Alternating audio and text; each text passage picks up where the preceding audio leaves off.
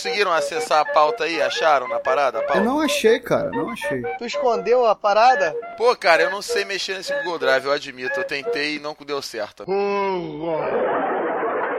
Caraca, mas é- aparece as pastas, cara. Não, Não, tem o como meu não errar tá você. aparecendo. Vem cá, tu botou em sons e efeitos, foi isso? Pera aí, deixa eu achar onde é que tá. Não, o meu não aparece. Tipo, não é igual o Dropbox que aparece a pastinha no meu desktop. Claro que aparece. Olha só, vai ali, vai ali perto do relógio ali. Deve ter um íconezinho do Google Drive. No meu não aparece, velho.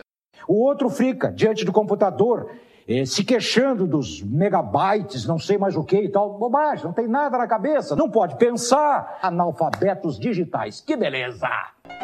Achei, achei, achei. Abriram a pauta aí? Tu já jogou lá no Pautas e Roteiro, Jesus?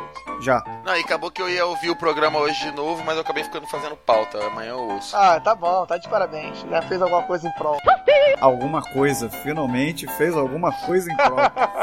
Vocês estão lendo a pauta não, né? Tá só enrolando. Tô só enrolando. Ah, então vamos começar a gravar então. Então vamos lá, vamos lá então aí. Pronto, começou! Fala galera!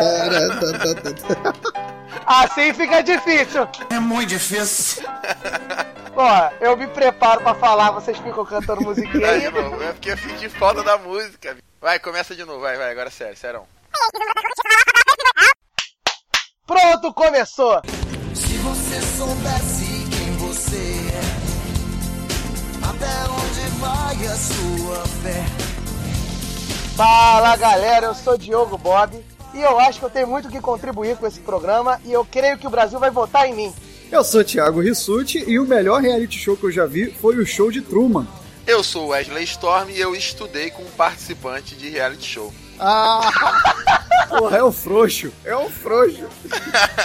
Olha como é que o cara fica com medo. Olha, isso se chama medo, mas Com beleza, certeza. vamos lá. Beleza, galera, o episódio de hoje nós vamos falar sim sobre reality shows. Isso é bom, isso é ruim. Trouxe alguma coisa de bom? Eu não sei, Rissuti diz que não. Então vamos lá, vamos nas nossas sessões de mensagens, o hall de mensagens e depois a gente começa com essa bagaça.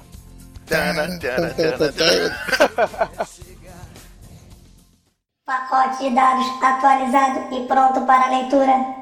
Ande logo.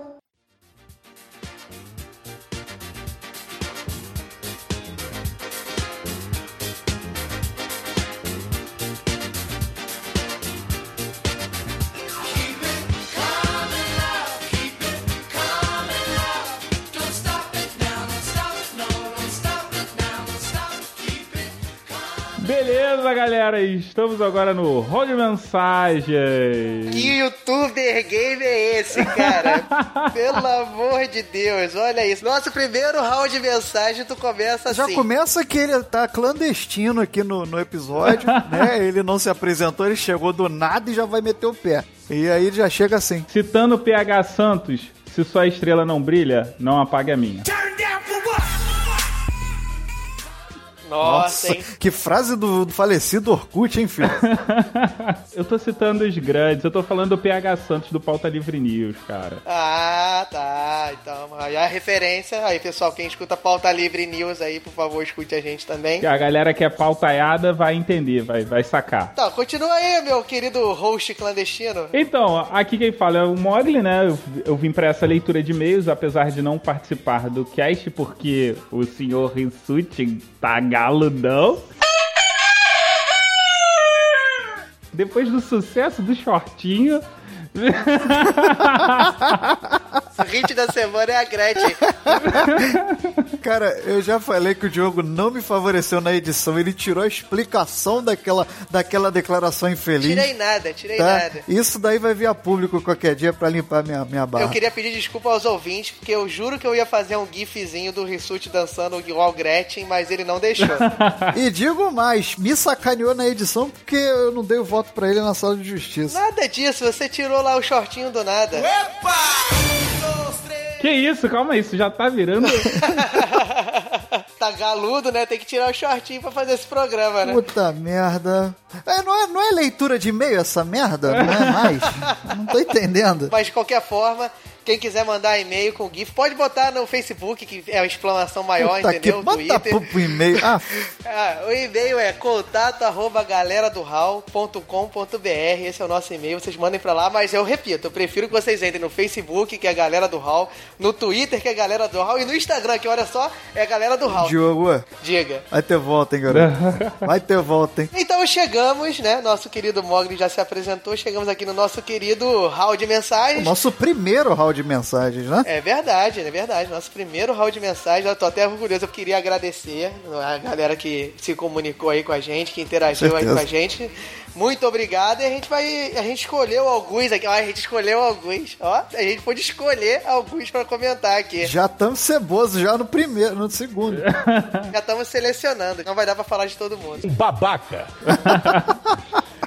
Vamos lá, as Housettes estão levantando todas as cartas que nós recebemos na nossa caixa postal de e-mail. Elas estão, estão indo num quarto com cartas espalhadas por todos os cantos. Vou pegar aí, vou pegar. Joga aí, joga aí, joga aí. Peguei aqui. Vamos lá. É o ó, é uma carta vulgo correio eletrônico que a gente imprimiu pra tacar pra cima, né? que é do nosso querido Arthur alguma coisa. Lê aí, Rissuti, que eu só vi o Arthur aqui e já entreguei pra você. Então vamos lá, galera. Falando aqui do e-mail do nosso querido Arthur. Eu acho que foi o primeiro e-mail que a gente recebeu, né? Pra não dizer único. Não, que único. A gente jogou pra cima por coincidência. A gente pegou justamente o primeiro O e-mail. primeiro. Então o Arthur fala assim, ó. Fala aí, galera. Olha, já tá, já tá pegando o espírito aí de, da, da abertura do cast. Não, mas pô, tem que ler igual o Mogli começou aqui, igual o YouTuber Game, né? Não tem essa destreza de fazer essa voz que o Mogli fez, cara. Vou ter que dar meu jeito aqui mesmo. Fala aí, galera. Meu nome é Arthur. O Wesley me falou. É amigo do Wesley, né? Desconhecido, aí acho que a gente já tá pedindo demais, né? Pro nosso primeiro episódio. O Wesley me falou sobre o podcast. Eu acabei de ouvir aqui e achei muito bom pro início. Aê! Tá bom, tá agradando, tá agradando. O que, na minha opinião, traria uma melhora na qualidade é reduzir o número desses áudios que vocês colocam quando alguém faz uma piada ou interrompe a fala do outro. Qual áudio? Esse aqui? As suas marcas! Ou esse aqui? Não, eu acho que é esse aqui. Vocês conhecem alguém humilde? Seria legal se vocês usassem alguns desses áudios no plano de fundo da conversa, ao invés de cortar a conversa e ir pro áudio e depois voltar.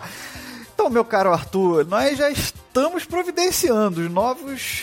Os novos episódios já estão vindo com um formato já repaginado, seguindo aí suas orientações. Mas acompanhe e volta a escrever pra gente. Fala assim, ó, é isso aí que eu tava querendo, agora ficou maneiro. Não, mas você esqueceu de falar a parte principal. É, isso é preguiçoso, cara. Ele não quer ler o e-mail todo, Eu não. tô, eu tô chegando lá, cara. Eu comentei o que o cara escreveu. Tu já tava finalizando já o e-mail do cara? Não finalizei, cala sua boca, seu bosta.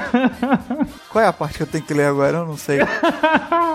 Também seria interessante, do meu ponto de vista, fazer a leitura de e-mails com feedback da galera no início do programa. É, nós estamos nele, né? Caraca, aí não, olha só. A primeira crítica que ele fez, a gente já tá satisfazendo aí. É, já estamos atendendo. Exatamente. Eu peço desculpa de antemão que no primeiro programa a gente não leu os e-mails da galera, né? Aí, ó, ó, desfizemos uma porrada de amizade por causa disso. Porque a gente não leu os e-mails que a gente recebeu. Entendi. Essa foi outra piada, Rissuti. Dá uma risada aí. Tô virando Didi Braguinha daqui, né? Cara, você esqueceu que o Rissuti não escuta podcast. Rissuti é o primeiro podcaster do Brasil que não escuta podcast. Falando nisso aqui, ó, aqui, ó, seguindo o e-mail dele, ele fala inclusive dessa, desse lance da gente ler os e-mails no início do programa, antes de começar a discutir o tema principal, igual o Nerdcast faz. Mas é isso aí, o Arthur finaliza aqui falando que o programa tá muito bom pro começo. E que se a gente seguir o feedback do pessoal, que no caso o dele, né, o programa vai ficar muito bom. Ou seja, pra quem é, tá bom. Se você seguir o feedback do pessoal, ou seja, eu, vai ficar excelente, entendeu? Excelente. Ou seja, muito obrigado, senhor. Obrigado mesmo pela sua.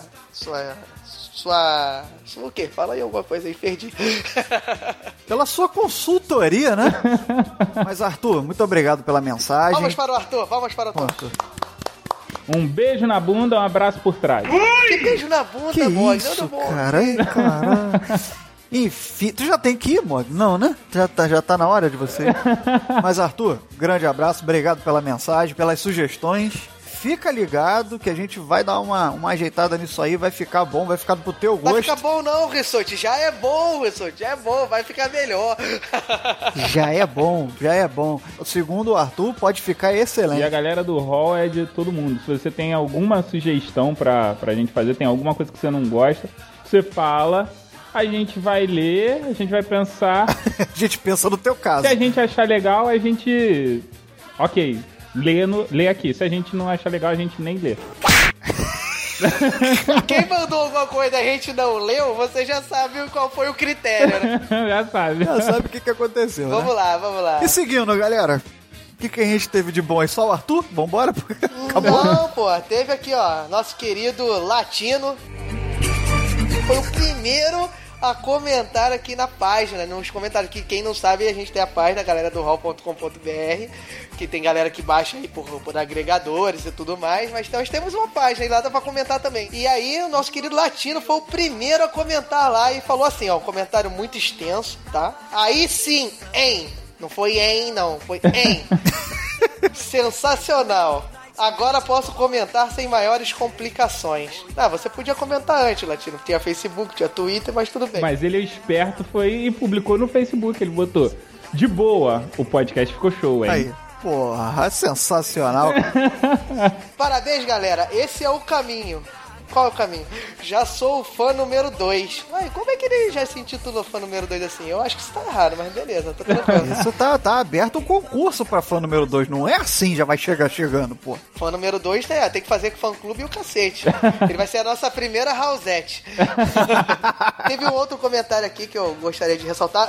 Não foi tão extenso quanto o do latino, entendeu? Mas eu, eu acho que vale a pena a gente comentar que foi do Thiago, não sei quem é. Não fui eu. Não foi o Rissuti.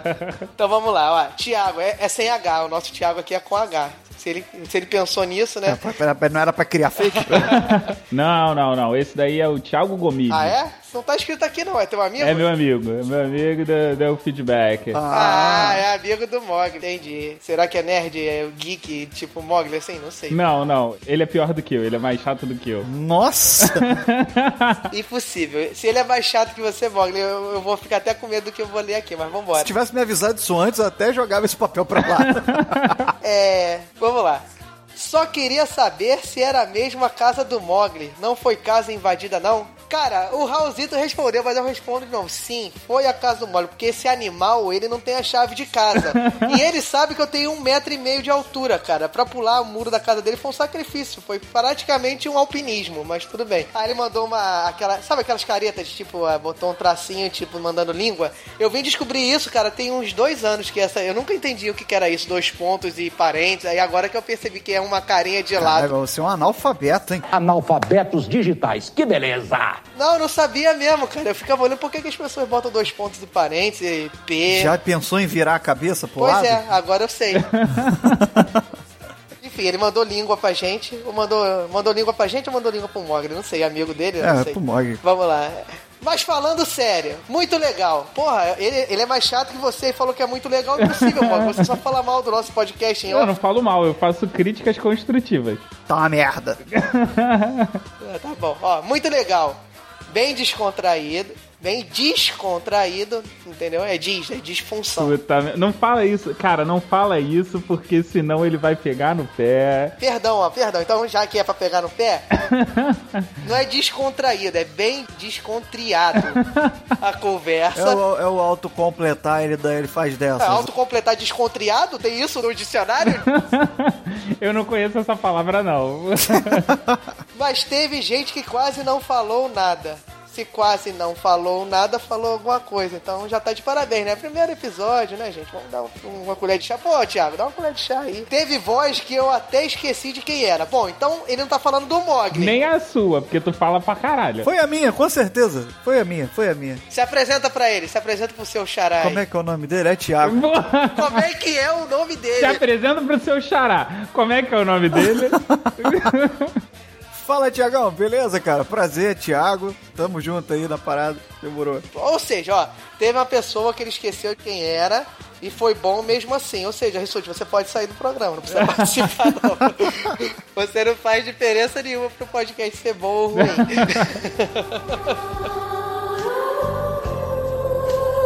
tô magoado, eu não tenho nem o que falar. Se, se, se, se não fosse. Se não fosse meu xará, mano, que ele ia. Não, não, não, tô, magoado, eu não tenho nem o que falar. Tiago, olha só, dá uma chance, dá uma chance pro seu xará Rissuti. Eu acho que nesse cast ele vai falar bastante. Eu tenho a impressão, na minha memória, esse Boa. cast aqui ele falou mais. Então escuta aí, depois manda uma mensagem pra gente, diz se você agora sabe quem é o Thiago Rissuti. Mas enfim, agora a gente tem que falar das nossas redes sociais, né?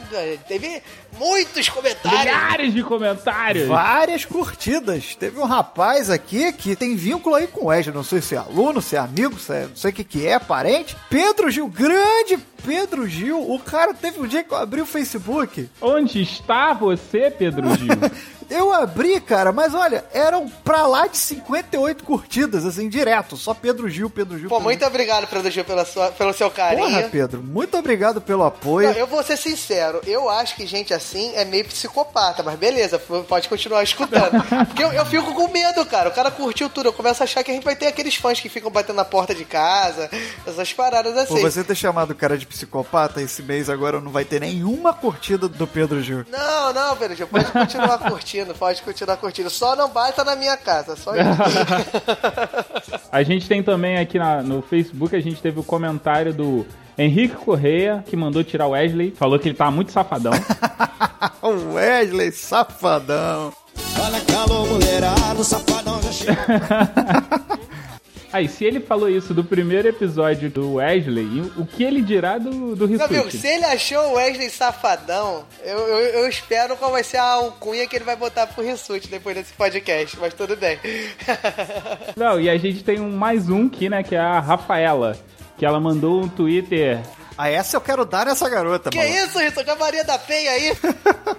A hora que ela passar na minha frente, ela vai tomar uma banda. Tá se exaltando. Reproduza o que, essa, o que essa pessoa falou. Ela falou, galera do Hall, Wesley e os amigos do Wesley. Isso é um absurdo, isso é um desrespeito. Mas enfim, Rafaela, olha só. A gente tá brincadeiras à parte, muito obrigado pelo seu comentário. Mas dá uma chance pra gente, Dá vai. um crédito pra gente, a gente também é Dá legal. uma mano. chance, né, cara? Não, o único esporro que ela tem que dar é que ela não não não colocou o nosso o nosso Twitter, que vocês sabem qual é? É, a- arroba galera do Hall, eu sei. É difícil pra caramba de gravar nossas coisas. Se alguém quiser seguir a gente no Twitter, o que, que tem que fazer? Tem o que, que tem que digitar? O arroba, né? é Twitter, Instagram e Facebook. Bota lá, barra galera do Hall, que aí você vai estar vendo lá o nosso, sa- nossas coisas lá, nossas É maluquices. isso aí. Antes da gente terminar, eu só preciso fazer uns adendos e as advertências que a gente levou. Eu acabei não dando essa informação porque eu não, não consegui encontrar. Ah, foi aquela hora que ele infartou, foi isso. Exatamente. então, é, a gente tem alguns sites que são agregadores que você pode até ouvir por eles. A gente tem o TeiaCast, teiacast.mundopodcast.com.br. Tem o Podflix, que é o podflix.com.br. Tem o PocketCast, que é o play.pocketcast.com, pocket de De pocket.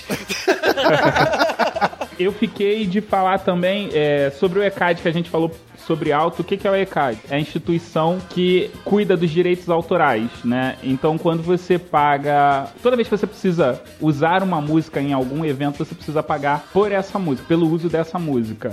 Inclusive, tipo, agora que a gente tá na época de festa junina, se a sua escola quer fazer alguma festa, precisa pagar pelo evento para poder tocar qualquer tipo de música, é, não necessariamente só de festa junina. É mesmo? É, exatamente. E por último, o que acontece é o feedback sobre o WeCast, né? Que houveram alguns probleminhas no, no, no projeto e aí ele tá atrasado um pouco, mas pelo que eu conversei com o Eduardo Baião, logo mais, logo menos, né? Já está, já, já vai entrar no ar. É íntimo, né? Tipo assim, eu conversei com o Eduardo Baião, desenvolvedor.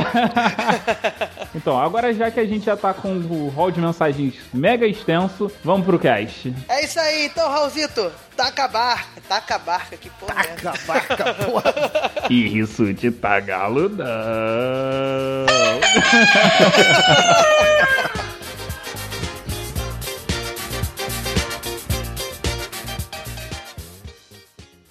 Pacote dados lido com sucesso. Vou dar minha espiadinha.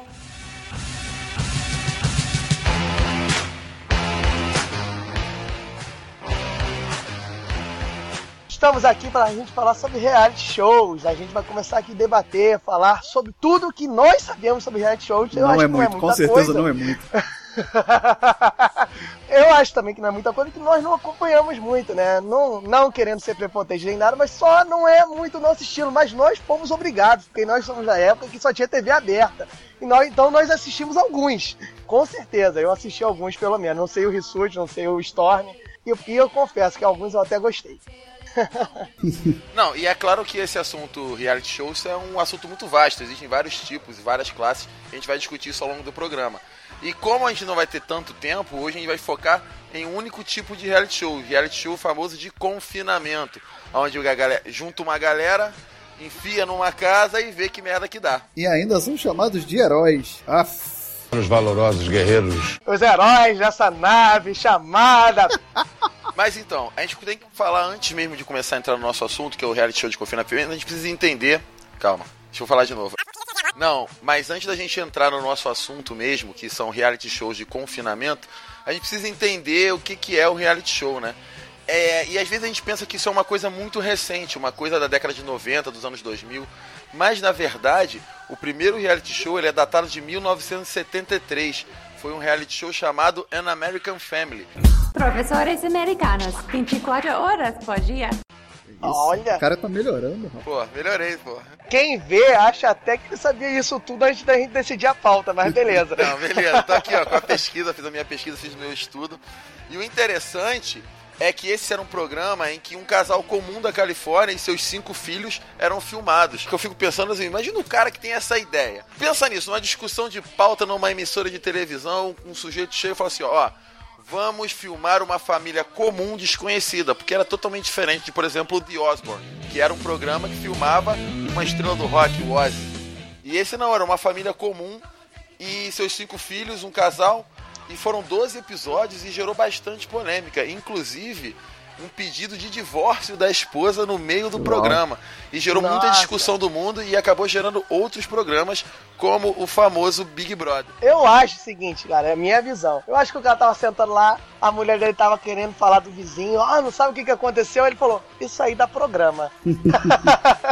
Não, mas é claro, e a gente percebe a necessidade, a vontade que o ser humano tem de saber da vida do outro, saber dos problemas do outro. Eu preciso saber na sua vida. Acho que o reality show como um todo é baseado nessa É. parada, cara.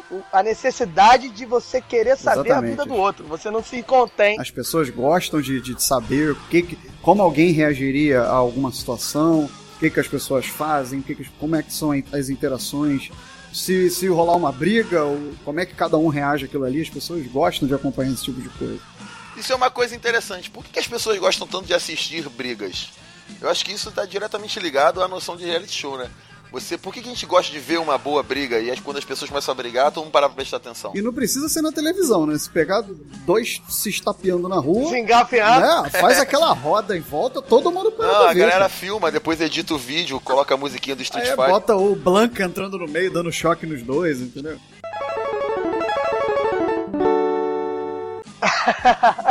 Eu acho que tem a ver com. fo- foge um pouco do comum e é aquele nosso instinto, né, cara? De competição, de um querendo sobrepor em cima do outro. Então eu acho que a gente fica com essa nossa sociedade, tentando criar regras, tentando criar o bom convívio. A galera fica necessitada disso, de competição. De... Tem aquela coisa de, de novela também. Quem acompanha novela, você critica a atitude de um personagem, você fala, porra, ele devia ter feito isso. Quem acompanha mesmo e se envolve, né? As pessoas é,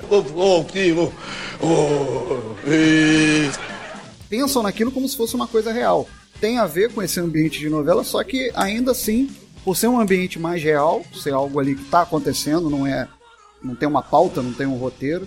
Eu acho que isso aí instiga mais ainda as pessoas terem essa curiosidade. Não tem um roteiro, isso aí vai gerar bastante discussão É, em ainda. teoria, em teoria não tem personagens e não tem roteiro, né? Pelo menos é a Em premissa teoria, básica. teoria- É a premissa básica do reality show é não ter isso, né? Não, mas sério mesmo, vocês acham que aquele Chan Li, ele é tão idiota assim? Acha que tem um cara que fala sobre ele que, mano, vai lá e faz aquela burrice. Não, você só tem que. Só, você só esqueceu de falar o que, que é o Charlie, né, cara? Você falou, é um programa do, do Story Channel, né? Cara, o cara que não tem TV a cabo em casa não precisa ouvir o nosso programa. Caralho. Cadê o Datena? Cadê o Datena? Pausa para o Datena.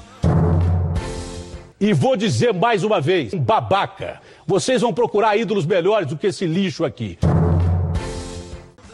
Mereceu. É, mas voltando aqui, voltando aqui, galera, o que o, o Rissuti tocou, eu acho que é um ponto interessante. A- o pessoal se vincula com a novela porque cria uma certa intimidade, porque tá vendo aquilo todo dia. É minha visão, tá? Que se algum sociólogo depois quiser mandar um e-mail pra mim rebatendo, tipo a Juliana, uma amiga minha, fica à vontade. Juliana gosta de polêmica, ela vai mandar com certeza. Enfim, é o seguinte, a novela estando ali todo dia, todo dia, a galera tendo, assistindo, tendo aquela opção pra assistir, a pessoa ia criando um vínculo com aqueles personagens, um vínculo maior que suplantava a ideia de ser apenas um personagem, de ser uma coisa escrita. Então ele acabava confundindo aquilo como sendo uma pessoa ali, um vizinho que ele estivesse olhando a vida, alguma coisa do tipo. E o que, que o cara quis fazer no reality show?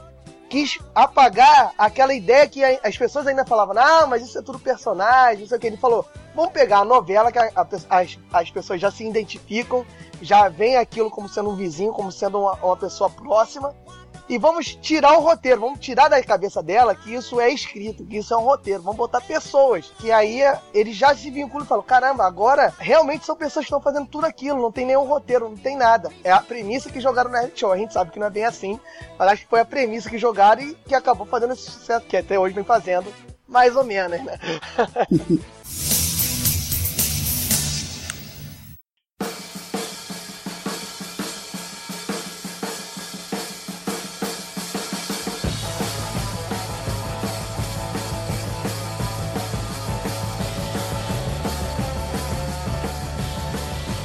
Mas agora vamos tentar fazer uma, uma espécie, uma, uma visão um pouco mais científica, uma coisa mais séria do assunto. Vamos, a gente vai começar aqui falando que os reality shows não é simplesmente jogar pessoas aleatoriamente para fazer ações diversas, qualquer coisa a qualquer momento. Não é isso. Os reality shows foram estudados para as pessoas gostarem, para as pessoas se identificarem. E dentro desse estudo, dentro dessas categorias, a gente pode classificar os reality shows em, em formatos, em modelos que se encaixaram e foram os modelos que ficaram mais famosos. E por conta disso, a gente comentando aqui, vocês vão entrar em contato, vão conhecer. Vamos lá, eu acho que o Wesley Storm pode falar bem sobre isso. Vamos lá, Wesley. Então, existem basicamente cinco tipos de reality shows. O primeiro tipo é o tipo Survivor, onde você coloca um grupo de pessoas em condições adversas e elas têm que se virar. Ou você coloca elas, sei lá, no mato. No mato foi foda. Lost. Se virar no mato. Se virar no mato. É, se virar. A denúncia é de que um homem de aproximadamente 30 anos de idade fica nesse mato todos os dias. Como exemplo desse programa, você tem aqueles programas, por exemplo, como o No Limite, que foi um programa onde um grupo ia para uma floresta e ia ter que sobreviver naquela floresta. Não apenas um grupo de pessoas, né? Você tem, quando você tem um grupo, geralmente você tem uma competição envolvida. Mas nós temos, por exemplo, também no Discovery, um cara tentando ir de um ponto ao outro dentro de um ambiente selvagem, né? Mostrando como sobreviver ali. Eu sou o Bear Grylls. E vou mostrar como sobreviver em alguns dos lugares mais perigosos do planeta. São um reality show também. Ou não? Ou seja, aquele famoso, joga você no meio de um problema e se vira. É, acho que foi esse o formato. É, um outro tipo de reality show é o que a gente chama de tipo Big Brother, que é onde você junta um grupo de jovens de ambos os sexos ou do mesmo sexo e coloca dentro de uma casa. E ali eles precisam conviver. E toda a graça desse tipo de reality show é. Tem graça? Tem. Muita gente vê graça nesse tipo de programa. Porque gosta justamente de ver a convivência das pessoas e o que aquilo desencadeia. Na verdade, todo mundo vê reality show pra poder ver briga, né? É o vulgo, vou olhar o que tá acontecendo na casa do vizinho. Esse é o programa, exatamente. entendeu? Exatamente. O bom mesmo é o Big Brother da Bulgária, que bota cena de sexo, tem vários vídeos, enfim. Eu sou safadinho. É o Risso te entregando. Ô, cara! tá assinando pay-per-view. Caraca, Big Brother Bulgária. Bulgária, viado. Eu tive a minha puberdade, né, cara? Onde você às vezes achava um videozinho numa internet de escada com muita dificuldade, né? Quem nunca ficou acordado até de madrugada pra ver Emanuele, chegou tarde, era vendedor de tapete. Quem nunca? Não, mas vamos lá, continuando aí. A gente tem um terceiro tipo, que é o tipo academia artística, que é os programas onde a galera dança, compete por uma vaga como cantor, ou dançarino, ou músico, ou qualquer outra coisa. E aí você tem como exemplos American Idol, X Factor, The Voice, entre outros programas. Tio Fama que saiu o nosso glorioso Tiaguinho. Caraca, moleque, que isso? Que não venceu, que talvez seja o único fruto desses reality shows brasileiros de música, tipo Academia Artística, que deu realmente certo. Né? Isso é uma coisa que a gente pode discutir depois, né? Que todo mundo tem um estrelato e depois sai pro anonimato. É, De novo. exatamente. E aí, além disso, a gente tem um tipo de solteiro, né? Que é um homem ou uma mulher procurando emprego, e isso aí gera diversos programas inusitados. E o último tipo seria o tipo busca de emprego, em que, o, como o exemplo maior desse tipo de programa, que é o aprendiz.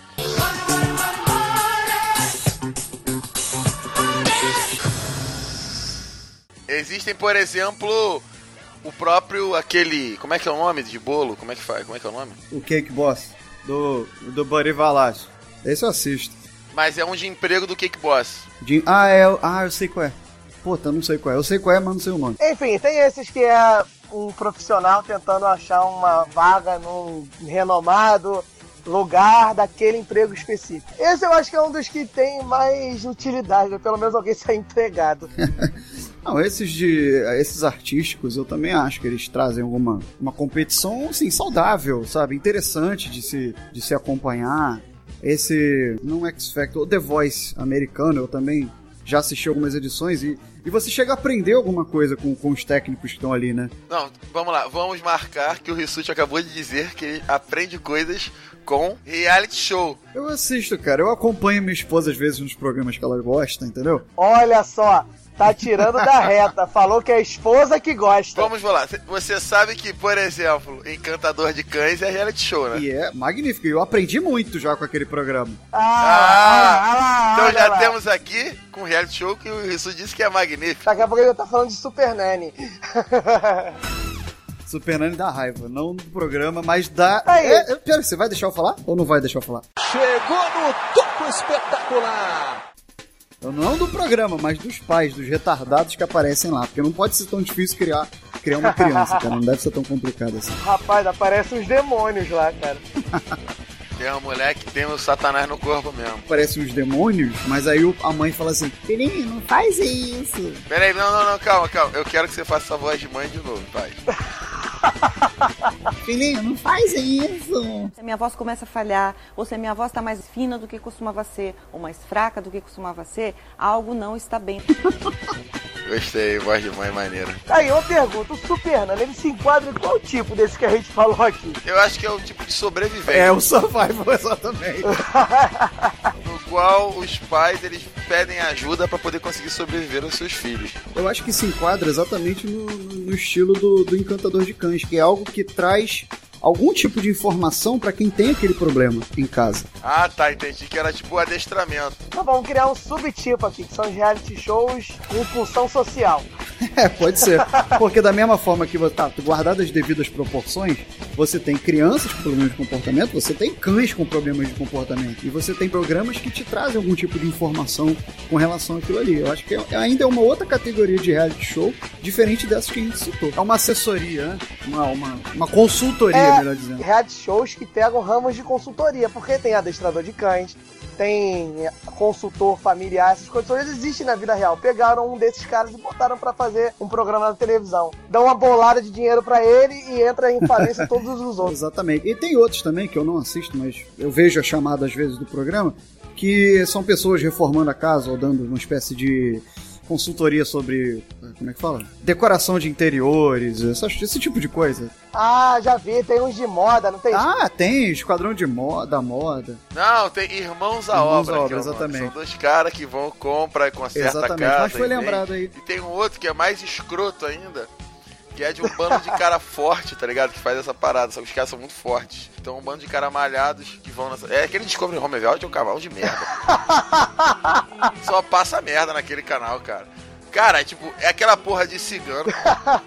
não dá pra aguentar aquele cigano, cara. É chato. Tipo, você fica, e aquilo é exatamente isso. Você fica assistindo meia hora, 40 minutos de programa pra ver 3 minutos de briga dos ciganos, um agarrado no cabelo do outro. Você tem nesse Discovery uma série de, de, de reality shows, você tem Esquadrão da Moda, tem o vestido de noiva também, tem. Caraca, o Rissuti só assiste Discovery Health, cara. A minha esposa assiste.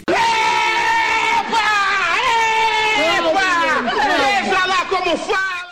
Ah, minha esposa assiste. É minha esposa, é minha esposa. Não, e você lembra o seguinte, que o Rissuti foi o primeiro a falar que não, que esse programa tem que ser só de reality show de confinamento. Já, meu irmão, escrotizou já tá falando de reality show de todos os outros tipos, que seria um outro programa. E repare o seguinte, que quando a gente foi decidir a pauta, o Rissuti falou... Esse programa vai dar problema, porque eu só vou falar mal, que eu Exatamente. detesto isso. O cara tá assistindo Detesta todos. Cara, porque o problema é um tipo. Esse tipo específico me dá vômito. Que é Que é o de o confinamento. tipo que a gente ficou de discutir hoje e você não deixa chegar na porra da pauta. Fica à vontade, vai à frente.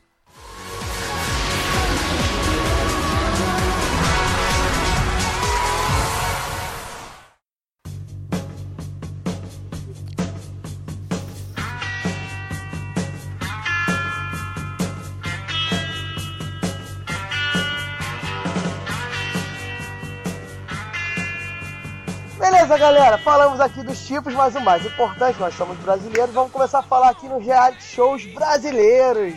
O que chegou no Brasil E quando chegou? e quando chegou. E mais uma vez, nosso mais entendido em reality shows aí, que é o Wesley Storm, vai falar, e o Rissuti vai começar a entregar que ele também assistia. Storm, Então, a lista sobre dos reality shows brasileiros, ela é muito vasta. Então você teve diversos, você teve, sei lá, uns 20. A gente pode destacar o primeiro deles, né? Porque às vezes a gente tem a sensação de que o Big Brother Brasil foi o primeiro reality show brasileiro. Nem de longe. Mas na verdade não. O primeiro reality show foi o No Limite. grande Zeca Camargo. Grande Zé Camargo. Grande olho de cabra, né? É. Olhos de cabra, iguaria típica daqui. Você pega o olho, morde, mostra, põe, mastiga, engole, tá com vocês. E no final quem ganhou foi a gordinha. Isso foi a maior surpresa do reality show. Foi Elaine. Era isso aí. Elaine, exatamente. Eu lembro da lembra. fisionomia, eu lembro como ela era. Não, e o engraçado disso é que na época a notícia vazou, né, do vencedor no limite. E saiu, tinha saído no jornal que a gordinha ia ganhar e ninguém simplesmente ninguém acreditou. Eu achou que era notícia falsa. No final ela ganhou mesmo, foi bem engraçado. Ué, foi engraçado? Você acha engraçado a gordinha superar suas dificuldades e ganhar o, o reality show de sobrevivência? Tu acha isso engraçado? Bandido preconceituoso. Engraçado são as pessoas não acreditarem na notícia do jornal pelo fato da menina ser gordinha, entendeu? Esse tipo de competição, né, que envolve superação de limites, isso aí atrai muitas pessoas. As pessoas passam a se identificar e torcer por alguém, por um ou outro. Cara, falando nesse negócio de suspensão de limite, eu particularmente encaro. Eu assisti o No Limite, eu gostei porque era novidade, mas o No Limite é outro que não agrega também, cara. É um monte de gente sofrendo, comendo olho de cabra, pra no final ganhar um prêmio. É, é basicamente, a me- eu penso que o grau de alienação é o mesmo de um, de um confinamento. Mas beleza, eu assisti o No Limite, assisti o Big Brother, então agora a gente vai começar aqui. Diga aí, o Storm, depois do No Limite, quem é que veio? Então, logo depois do No Limite, a gente veio com o nosso amigão Silvio Santos. Ô, o patrão, o patrão. Observando, não vamos dizer copiando, mas observando o Big Brother que estava surgindo na Holanda, ele resolveu fazer no Brasil a famosa Casa dos Artistas. Essa foi a grande sacada, cara, porque ele juntou, que era um confinamento de pessoas normais, o que, que ele pensou? Vou pegar famosos que não estão tão famosos assim, né? Que estão desesperados por fama e vamos jogar todo mundo lá junto de novo. E alguns, desculpe a minha ignorância, mas alguns eu acho que não eram famosos mesmo. Não, tinha muita gente que não era famosa. Quem era o supla antes da Casa dos Artistas, cara? O que o que, rapaz? Não, não, cara, o Supla era Ah, conhecido. Não, a porra. própria Bárbara Paz, Bárbara Paz também. Não, a Bárbara Paz não era conhecida. Aí ela foi a vencedora da primeira Casa dos Artistas. Ela é uma ótima atriz, mas ela não era nada. Ela... Você não é nada. ela era artista, mas não era uma artista que estava na fama. Não é a Casa dos Conhecidos, Isso, era a Casa dos isso. Artistas, pode ser. Juntamente juntamente com o Tiaguinho, acho que foi um dos grandes que conseguiram alguma coisa com o reality show, entendeu? Porque ela tá aí até hoje, pô. O próprio vencedor do Big Brother, Jean Willis, né? Virou deputado hoje. É, tem um outro, mas o que eu tô falando é o seguinte, que o reality show não fez nada, cara. Essas pessoas tinham talento natural. Foi só uma porta, entendeu? Pra pessoa. Ó, o Thiaguinho, você pode não gostar, mas é um cara, é um bom cantor de pagode. A Bárbara Paz é uma boa atriz. O João Luiz é um cara voltado pra política. Eles. Não foi o, o programa em si. Não, foi, foram pessoas que souberam usar esse reality show para dar um trampolim na carreira. Exatamente, mesmo. mas eles tinham algo, né, a oferecer. Claro, né? eles tinham algo a oferecer, concordo plenamente. Exatamente, souberam aproveitar a visibilidade que eles tiveram. Isso. E depois da Casa dos Artistas, a Globo vendo o sucesso que foi, né? O que, que aconteceu? Veio pra nós. Big Brother Brasil. Veio a nossa nave mãe, que é o que a gente vai falar aqui, né? Os nossos heróis. que está aí nada mais, nada menos do que 15 anos. Só 15 anos sendo exibida. Sabe de nada, inocente. Eu acho que não tem 15 anos. São 15 anos. Sabe de nada, inocente. Ah, não, não são 15 anos, são 14. Né? Tem 15 episódios, mas. Começou em 2002, são 14 Não anos. são 15, porque teve ano que foi, foram dois por ano. Não, 14, é.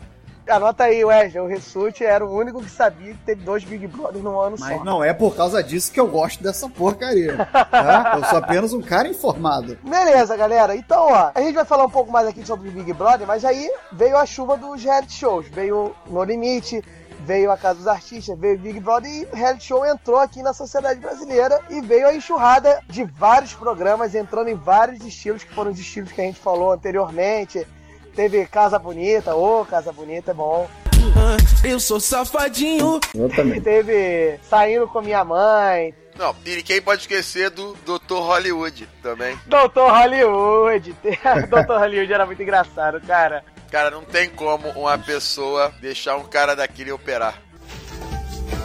Doutor Hollywood. Todo mundo sabe o meu alvo, né? Não só melhorar uma grande nação, mas beijar 100 milhões de brasileiras. Doutor Hollywood. Então, pelo som, eu sei onde parar. Se a enfermeira espirra, eu posso penetrar o cérebro. Então é por som. A gente quebra o nariz pelo som. Doutor Hollywood. a pessoa ter confiança Cara, numa pessoa é daquela. muita Também loucura, não sei como é que tem, não. Mas, cara, o melhor, sinceramente, foi em 2009, quando a Record foi brilhante e lançou A Fazenda. Aquilo não pode ter dado dinheiro pra Record, cara, não é possível. Cara, eu acho que deu, porque até hoje tem. Pô, não é possível, cara. Pega tudo de ruim que tem no Big Brother, junta no programa e bota.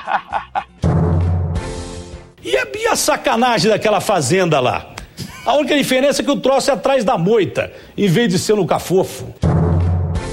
Cara, aí teve muitos, cara. A gente vai votar. Vocês, vocês vão pegar o nosso site aí, vocês fiquem à vontade. A gente vai botar uma lista de vários reality shows muito estranhos que tem. Tem muito reality show brasileiro esquisito.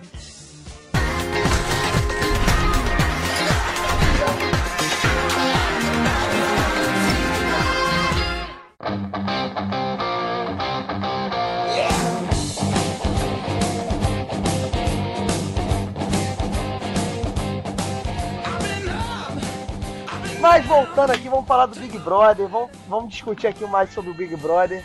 Que é, não tem como negar, né, cara? Acabou se tornando o grande reality show do Brasil. Todo mundo concorda que é o grande reality show do Brasil? Não, não é, é, com certeza é o, é o, mais conhecido e faz parte do calendário já da TV, né? Todo mês de janeiro, fevereiro, estreia um, um novo Big Brother aí. Não, e o interessante é você buscar, isso é algo bem importante, que é o título, né? Da onde é que vem esse título Big Brother Brasil? E esse termo Big Brother, ele é um dos livros mais famosos do mundo, assim, talvez um dos livros mais importantes do século XX, que é o 1984, o livro do George Orwell. E ele define esse termo Big Brother, que é, traduzindo para o português, seria o grande irmão. Você acertou e está de parabéns. Agora eu quero ver se você tá bom mesmo. É na próxima, hein? E que seria o cara que, de certa maneira, ele teria. Olhos para tudo, né? Isso, seria a onisciência de tudo que você faz. E é um livro que só ele sozinho, mais uma vez, dá um outro podcast. A gente discutir simplesmente esse livro e o filme. E foi um termo de. Um termo que foi usado pelo John DeMol, que foi o criador do Big Brother, pro programa em que você, telespectador, seria esse grande irmão e queria ver tudo que acontecesse, cada detalhe da vida das pessoas. Pois é, cara? Tu vê que o Big Brother, o termo teve uma origem bem profunda, mas ele acabou se tornando. O nome acho que é genial, usando até o livro e tudo mais, realmente se enquadra perfeitamente. Só que ele se resumiu ao, ao quê? A observar pessoas confinadas. Basicamente é isso. Não, com certeza, é. É, e aí entra no fato, o porquê apenas observar pessoas confinadas ficou tão famoso. Deu certo no mundo inteiro, mas eu particularmente acho que no Brasil isso se postergou mais. Eu não tenho essa, essa informação precisamente, mas eu acho que nenhum outro país tem tantos Big Brothers quanto o brasileiro. Então eu tenho essa informação. Nos Estados Unidos está no 18º. Em quantos países tem Big Brother? Ah, aí, é, aí é pergunta de concurso, cara. Eu acho que todos que têm um estilo de vida mais ocidental, eu acho que pelo menos um Big Brother teve, entendeu? Não, o Thiago ele conhece o Big Brother da Bulgária. o, de- o da Argentina também tem dessas. Safadinho! então, o Big Brother brasileiro e o americano são os que postergaram mais. Que a gente pode dar uma analisada, né? Que realmente a sociedade brasileira com a americana tem bastantes semelhanças, né? O brasileiro pe- pega muito dessa cultura americana mesmo. A gente não tem como negar isso. Cara, por que que chegou a esse ponto. O que que fez? Porque é aquilo que eu falei no início. O livro da onde surgiu o nome é muito maneiro. 1984 é um livro bem interessante, bem profundo. Só que o Big Brother é uma premissa simples, né, cara? Que é você observar pessoas confinadas. E por que, que chegou nisso? Essa dúvida me atormenta todas as noites. Por que que chegou nisso? Mas eu acho que é aquilo que a gente tá discutindo desde o começo do programa, que é as pessoas elas gostam de ver o que tá acontecendo com a vida das outras. Exatamente. E, e existe essa discussão, né? Muita gente fala sobre. É claro que a gente tava falando sobre isso também, sobre esses reality shows serem todos armados e ter um monte de armação. Falam muito sobre isso o Big Brother, né? De que o Boninho passa roteiro e que os caras atuam. Só que se você vê os caras depois do Big Brother, você vê que eles não são bons atores. Então, no final, você vê que são as pessoas mesmo reagindo. Eu acredito que deve existir algum tipo de manipulação por parte da direção, mas mais em termos de estímulos, de fazer com que as pessoas elas sigam caminhos escolhidos pela direção. Mas no final são as pessoas mesmo reagindo a todas aquelas situações. Eu acho que eu acho que essa questão de dizer ou, ou cogitar que tá tendo algum tipo de roteiro lá dentro, alguma influência, acho que isso parte inclusive da especulação das pessoas que estão assistindo. De não concordar com alguma coisa que aconteceu e falar, ah, não, isso só pode ser armado. Não tem um roteiro de personagens, mas com certeza uma roteirização psicológica, com certeza passou a ter. Eles começaram a Selecionado previamente É. para que lá dentro estoure alguma confusão. Isso, pegou um psicólogo, pegou um psicólogo que tá sendo muito bem pago por isso, tem umas entrevistas prévias, estudou os perfis de cada um e falou, ó, esses perfis aqui se enquadram no que você tá querendo. Isso eu acredito. E a ciência mostra, tem experimentos, a ciência mostra experimentos com relação de pessoas, e o cara provavelmente viu, ó, esse tipo de pessoas aqui vai ter o efeito que vocês estão esperando. Esse tipo de roteirização eu acredito que tem até hoje. Com certeza. O que eu acho que de um tempo pra cá isso esfriou. Ó, não vai ser tão isso, vamos prezar a estética e eu acho que isso não deu certo. Eu acho que agora eles estão tentando trazer de volta um modelo mais, mais orquestrado, mais arrumado previamente. O 2015. Isso. Não, isso porque o Rissuti não assiste. É, é, rapaz, isso aí é porque ele não assiste. Eu já falei que eu tenho conhecimento, mas eu não assisto porque a parada é vazia. É vazia por causa disso. Só tem briga, só tem intriga, só tem dinheiro, gente querendo fama, gente se pegando, porque só tem pessoas bonitas lá dentro. Eu acho que uma das coisas que fizeram o Big Brother foi o Bambam chorando abraçado com aquela boneca. Ali, o Big Brother ganhou 10 temporadas pra frente. ele queria abraçar a boneca, ele tava chorando. Cadê minha boneca? Eu quero a minha bonequinha. Ali, o Big Brother, meu irmão, explodiu. Que ele, tipo, ele tava disputando pra vencer. Ter tirado a boneca dele, o cara perdeu totalmente a compostura. Ele perdeu todo o rumo que ele tinha na vida. Não tem como, cara, aquele cara atuar tão bem daquele jeito, entendeu? Então, é, foi uma coisa que foi verdade. Não, ele perdeu. Ali ele perdeu qualquer pudor, cara. Sempre, quando eu oro, eu penso no boneco ali junto comigo ali. É a pessoa que, que ficou comigo em todo momento aqui. O boneco fica quieto lá, na dele lá. É o momento que eu olho, toda vez eu olho pra ele. Quando eu vou paredão, coisa assim, eu olho pro meu boneco, eu confio nele. Você vai até o fim comigo, Maria Eugênia. Deus quiser.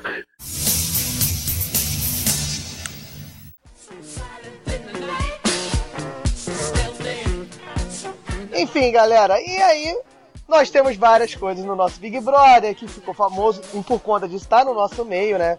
O, as falas do apresentador, nosso querido Pedro Bial. As, as saídas, até a minha chamada foi relacionada a isso. Então, com certeza, o Big Brother virou uma marca da nossa sociedade. Não sei se isso é bom ou se é ruim, o Rissuti acha que não acha tão bom. Não, se você for parar pra olhar, até hoje é o recorde de participação de pessoas numa mesma votação de um programa. Na décima edição da final, foram 154 milhões de votos. Aí sou eu que entendo de Big Brother, né? Manda tudo pra sua mãe, Nico!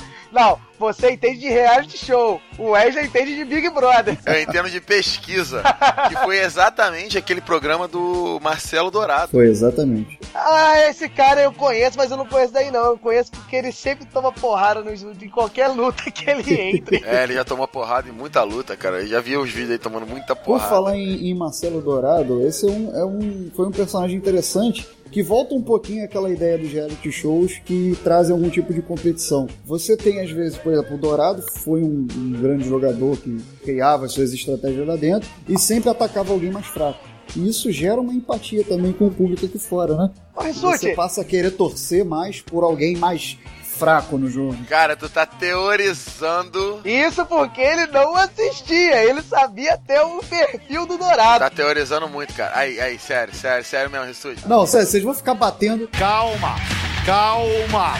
Rissuti, tu assistia, cara. Vocês vão ficar batendo nessa porra de que eu assisti, Não, cara, assisti, não, assisti. sério, tô- Mas o Wesley não. O Wesley entende de pesquisa. Eu não. Sou um alienado que nunca sei do que, é que acontece aqui. Todo mundo fala daquilo. Se me finjo que acredito, tá bom, aham, aham. Mas pera aí, vamos lá. Eu não tô aqui no programa cagando goma que eu não vejo reality show, porque eu sou intelectual, tô no doutorado, É a chamada carteirada. tô aqui cagando goma. Mas, meu irmão, eu falei, o último Big Brother que eu assisti foi o do Marcelo Dourado, assisti. Tanto que quem ganhou depois, que é uma tal de Maria Melilo, eu não sei nem quem é essa mulher. Não sei. Mas você não, você descreveu o perfil psicológico da disputa final do Big Brother Brasil, dia 30 de março de 2010. tá e você tá querendo dizer que você não é fanático por reality O shows? senhor ah, está equivocado. O senhor está equivocado. Eu tô fazendo o mesmo pensamento psicológico e sociológico que o Diogo tava fazendo, que é o cara previamente escolhido para aquilo. E quando você tá assistindo um jogo de futebol, você tá vendo um time muito mais forte contra um time muito mais fraco. Você não torce pra nenhum dos dois. A sua tendência é ver uma reviravolta ali, ver o time mais fraco lá no final do jogo, meter um gol de bunda, tá? Então é mais ou menos o que acontece também. A gente também tem essa tendência de torcer pelo mais fraco, tá? Então acho que tem isso também como um ingrediente a mais pra chamar o público. Vai sempre ter associações, ser- sempre ter é, é, conflitos lá dentro e às vezes um que se mostre mais fraco, mais frágil, vai cativar mais o público. Isso gera mais audiência. Beleza, galera, vamos tocar aqui no, no ponto, que é o seguinte. Beleza, a gente descobriu, a gente discutiu, o Big Brother realmente foi forte aqui pra nossa cultura brasileira, tem o seu formato e tudo mais. Mas e as pessoas? Vocês acreditam que essas pessoas têm alguma oportunidade? Virou até um, virou até uma profissão, né, cara? Ex-Big Brother. O que que leva a, a sociedade a ainda dar crédito pra esses caras? E essas pessoas ganham alguma coisa? Elas continuam, elas têm frutos disso? Do Big Brother em si ou não? Só as pessoas que tinham alguma coisa a mais a oferecer, que poderiam ter oferecido em uma outra oportunidade, que ganharam notoriedade. O que, que vocês acham? Não prestei atenção na pergunta, não. Nós estamos falando sobre transtorno de déficit de atenção. Caraca, a pergunta de 10 minutos, cara. É claro que o Diogo fez uma puta da pergunta, que eu Pois tive é, que né? dar umas duas chacoalhadas na cabeça pra poder manter acordado. Mas. Eu dei três chacoalhadas. E dormiu. Então, eu acho que, tipo assim, as pessoas que participam desse programa e pelo menos conseguem permanecer durante o tempo, elas têm ganho minimamente financeiro, né? Mas é claro que tudo é questão de preço. Eu quero é ó. Porque a exposição eu acho que é muito grande. Quanto é que custa essa exposição pra você? Quanto é que você tem que ganhar pra valer a pena participar de um programa como esse? Mas você teve gente que co- continuou rica, os vencedores alguns, outros viraram atores. Teve o Jean que virou deputado, a Grazi Massafera, que é atriz famosa até hoje. É, ele entende, né? Ele lê a Veja lá todo dia pra saber dos famosos, seu merda. Eu dou valor ao cheiro da merda! Ao cheiro da merda! Do que dou valor a vocês. Enfim, cara, é aí que tá. Essas pessoas, o Big Brother alavancou ou elas tinham talentos e uma hora, assim, foi só uma porta de entrada? É isso que eu tô discutindo. Eu acho que foi só uma janela. Qualquer um que entrasse ali e tivesse aquela exposição ia ser adorado como um ex-Big Brother depois, previamente, entendeu? Acho que qualquer um que entrar lá tem essa, essa, essa visibilidade, vai ter alguém que vai, vai ter simpatia por você. Não, eu acho, eu acho o seguinte, que às vezes no, na vida você precisa ter uma oportunidade. E eu acho que o Big Brother, de certa maneira, ele gerou essa oportunidade para as pessoas. Porque eu acho que a grande dificuldade, talvez, para, sei lá, uma pessoa que queira ser um ator, queira ser um cantor, ou até mesmo um político, seja você simplesmente sair do anonimato. E acho que o Big Brother ele proporcionou isso para as pessoas. Eu acho que, claro, não todos, mas tipo assim, aqueles que eram de certa maneira talentosos, eles conseguiram usar o Big Brother para conseguir mostrar o talento que eles tinham para as pessoas. Ou não, porque eu acho que o Grazi é uma péssima atriz. ah, tem, tem uma menina que virou atriz também, né? Que é a tal da Juliana. É, a Juliana, Juliana que... Alves, eu acho, sei lá. Ah, essa é boa atriz. essa é boa atriz, ela não ganhou. É. Exatamente. Ela, ela, não foi famosa no Big Brother, mas o Big Brother serviu para poder colocar ela para ser mas atriz. Mas aí que tá, as pessoas que conseguiram alguma coisa pelo seu talento, você acha que tem pessoas que são famosas até hoje ganharam alguma coisa pelo simples fato de participar no Big Brother sem ter apresentado nada. Eu, particularmente, acho que não. Acho que todo mundo que não tinha nada a apresentar sumiu. Mas vocês acham que teve alguém aí que se mantém pela futilidade da nossa sociedade, entendeu? De, caraca, o cara é um Big Brother, entendeu? Cara, o Bambam, o Bambam como ator... É, o Bambam, né? já, o Bambam me, me contradiz. é, pois é. Ele, ele montou uma banda de axé, cara. Bambam é expedito. Ele foi, ficou lá no, no programa do Didi. Ah, beleza, é um programa de criança e ele se enquadraria naquele, naquele perfil. Mas apareceu, cativou o público conseguiu uma porta de entrada. E não, e não, tem nada a oferecer. Você acha que ele não tem nada, não teria nada a oferecer? Ele não é um cara talentoso, não é Se nada. não fosse o Big Brother, talvez a gente não conhecesse o Bambam. Não, ele é simpático, beleza. O Bambam é um cara simpático, mas além de simpatia, não tem nada. Claro, é um cara carismático. Tanto que sumiu, né? Também sumiu, né, cara? Tipo, é, ele, ele tipo assim, pior do que ele ganhando a vida falando faz parte, só aquele cara que ganha dinheiro só falar isso é uma bichona. Isso é uma bichona! Não, tô brincando. O Paulo Silvino é um puta comediante.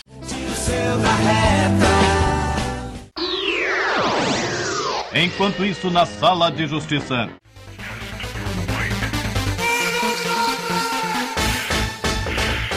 Beleza, galera? Chegamos ao nosso quadro de debates, aonde as nossas amizades podem ser desfeitas, onde a gente cai no tapa. Sala de Justiça. Já explicamos em episódios anteriores. Se vocês quiserem, podem ouvir lá no primeiro. Tem uma explicação bem extensa sobre Sala de Justiça. Nós vamos debater, nós estávamos falando aqui, sobre Big Brother. Nós estávamos falando sobre Big Brother. Então, reality shows de confinamento. Vocês acham que contribuiu alguma coisa para a nossa mídia, para a nossa sociedade? Trouxe alguma coisa de bom num, num sentido mais amplo ou não? Veio só para tornar a gente mais alienado, não traz nada de bom e só faz, só faz reacender o nosso, nosso instinto de fofocar, nosso instinto de saber a vida do vizinho. O que, que vocês acham? Mas antes disso tudo, o Raulzito vai precisar sortear quem é que vai debater. Pode ser eu, pode ser o Storm, pode ser o Rissuti. Vamos lá, Raulzito. Entre na conversa, faça o seu sorteio e mande aí bala em quem vai disputar aí na nossa sala de debate. Vamos lá, Raulzito.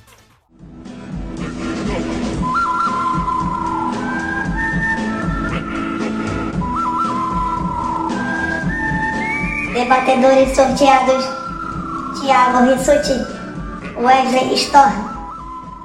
Mediadores: Diogo Bob. Galera do Hall. Beleza, eu fui escolhido como mediador, então vamos lá. Storm e Rissuti serão os gladiadores. São os super preparados, são os gladiadores do terceiro milênio a gente já explicou no nosso primeiro podcast, vamos continuar explicando. É sempre um esquema 90, 60, 30. 90 segundos de apresentação, 60 de réplica, 30 de tréplica, e aí a gente decide quem é que expôs melhor e quem me convenceu que eu sou o mediador. Então vamos lá. Senhoras e senhores do Brasil!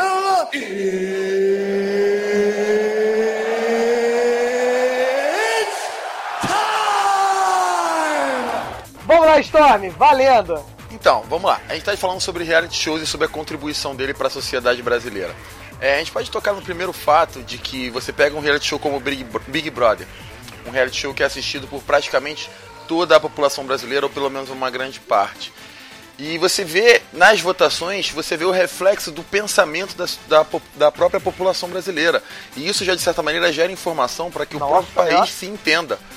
Por exemplo, na vitória do Jean no Big Brother, isso foi um voto do Brasil contra a homofobia, porque ele era um professor assumidamente homossexual e no final ele acabou vencendo o programa. E aí você percebe uma tendência social no país. E você mostra, por exemplo, na vitória da Cida no Big Brother, a preocupação da população brasileira de, com a parte mais pobre da, da sua população. E como, de certa maneira, a gente tem que aprender a olhar. Então, só nesse aspecto você já vê uma importância social Eu gosto do desse Big Brother programa. mesmo, hein? E além disso, você pode pensar nas pessoas que conseguiram construir uma carreira após isso, pessoas que viraram às vezes a- algumas meninas 20 viraram segundos, atrizes, outras Wesley, 20 atoras, segundos. mesmo atoras, desculpa. Algumas pessoas, alguns atores, alguns cantores, e além disso, você nunca pode perder o aspecto de de entretenimento, que as pessoas elas gostam de Cinco. assistir. E às vezes um pai brigado com o filho só conversa sobre o Big Brother. Às vezes Acabou, uma mãe brigada com parou, a filha. Aquilo é uma parou, coisa que acaba unindo pessoas. História mostrou que conhece de Big Brother, hein? Depois, ó, é fã. Tem a camiseta com a câmerazinha no peito. Vamos lá, vamos lá, Rissuti, 90 segundos. Vai lá, garota. Este é o meu garoto. Vambora. Então o Wesley começou. é, ele terminou falando do filho ou da mãe que só fala de Big Brother. Então é nesse ponto que eu quero bater, no ponto da alienação. Eu acho que você. Isso ficou como uma grande fonte de, de, de, de- entretenimento para a população e todo mundo só fica fixado naquilo ali, mas é algo que não traz nada para a pessoa, só fala de dinheiro, só tem gente se pegando, só tem exposição de corpo. Exposição de corpo eu Tá, gostei. você tem. Exatamente. Mas tem. Você não bota um gaba- com algum gabarito ali dentro para falar de política, para discutir uma questão social, para trazer algo de bom para pessoa. Então a pessoa fica em cima daquilo ali, ouvindo algo. Eu tenho, eu conheço pessoas no, no Facebook que só falam de Big Brother. Então a pessoa parece que se aprisiona naquilo ali e não consegue ver mais nada. Você fica fixo, fixo naquilo. Outra coisa, a questão da alienação vai também com relação aos personagens, às pessoas envolvidas. Porque ele falou, ah, o Jean Willis foi votado porque era que- questão da homofobia, a Cida por questão da pobreza. 30 segundos. Mas é, o, o Dourado. O Dourado era um cara que fazia é, estratégias ali dentro. O cara que tem oportunidade de ganhar 2 milhões, 1 milhão e meio, sei lá.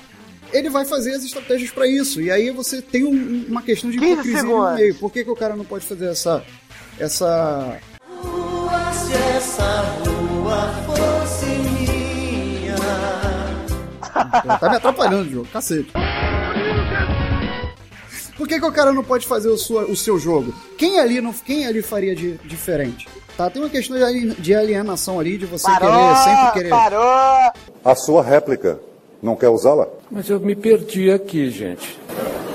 Então, mas quando às vezes a gente fala sobre alienação, você tem que pensar que muitas vezes você, o que você chama de alienação, para algumas pessoas é simplesmente um descanso. Às vezes, por exemplo, cara, vamos lá, a gente assiste futebol, você é um cara fanático por futebol, e você acha que o futebol de uma certa maneira não é alienação? Então, se você é contra o Big Brother, você teria que ser contra a partida de futebol. Porque de, da mesma maneira que os caras estão discutindo a vida das pessoas no Big Brother, a gente discute a vida dos jogadores quando tá falando sobre futebol. Quando a gente vai discutir uma partida que aconteceu há tempos atrás. 30 segundos. E o que isso é diferente da alienação do Big Brother? E é esse é um ponto onde eu quero bater. Eu acho que às vezes as pessoas elas querem simplesmente uma válvula de escape para suas vidas. Você tem o seu trabalho que é totalmente sério e formal, você tem os seus problemas de família que é totalmente sério e formal. Você pode pegar e assistir uma coisa para qual você simplesmente não precisa pensar, você simplesmente assiste. E a própria fofoca, de certa maneira, ela é divertida e ela faz parte da nossa Cinco. cultura. Então, por que não as pessoas poderem fofocar e poderem descansar assistindo Parou. um programa como o Big Brother? É, rapaz, agora vamos lá, Rissuti. Emenda aí, garoto. Vambora. A diferença do futebol pro Big Brother é a gestão de valores que está envolvida ali no meio, tá? Você tem um programa que quer deturpar uma imagem de pessoas, quer formar ídolos porque são assim ou são assado, ou porque são estrategistas, ou são simplesmente pessoas inocentes que estão contra esse estrategismo de outro com- componente. Tá? Então você tem ali sexo envolvido, você tem gente se pegando, você tem gente brigando por coisas fúteis. É uma futilidade 30 sem segundos. tamanho.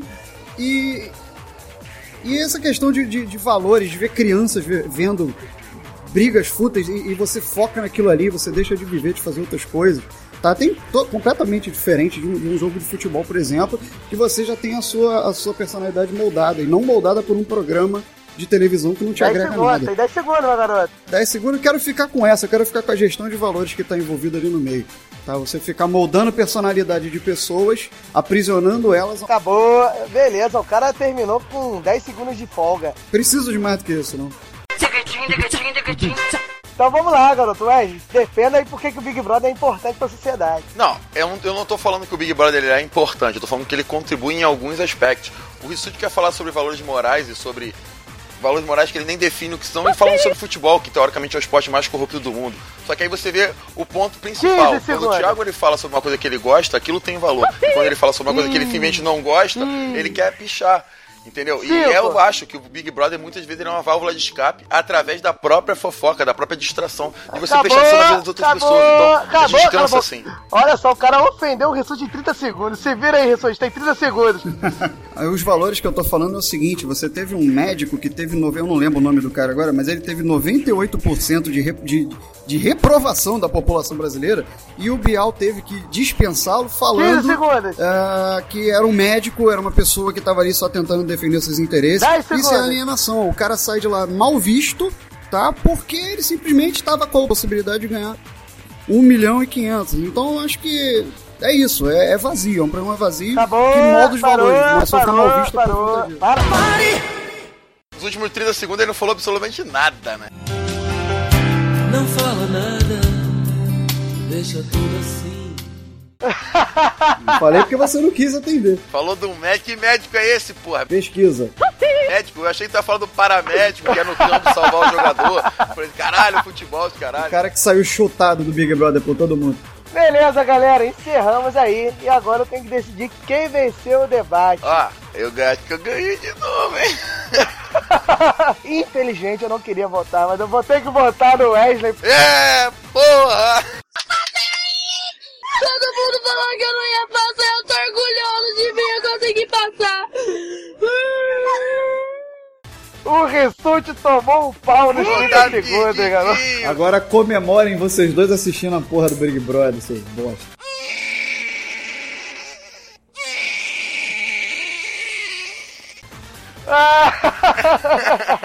Raulzito, vai lá, declara o vencedor. Galera do Hall adverte.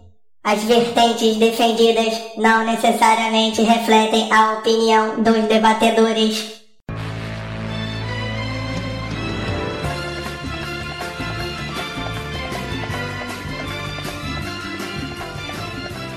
Vencedor Wesley Storm.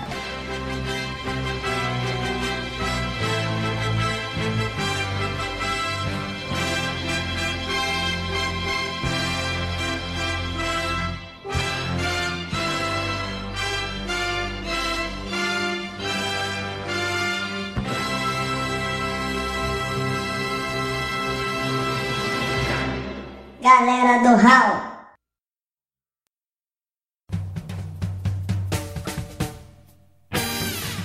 Acessem galeradohall.com.br Mensagens em contato arroba galeradohall.com.br Busque por Galera do Hall em Facebook, Instagram, Twitter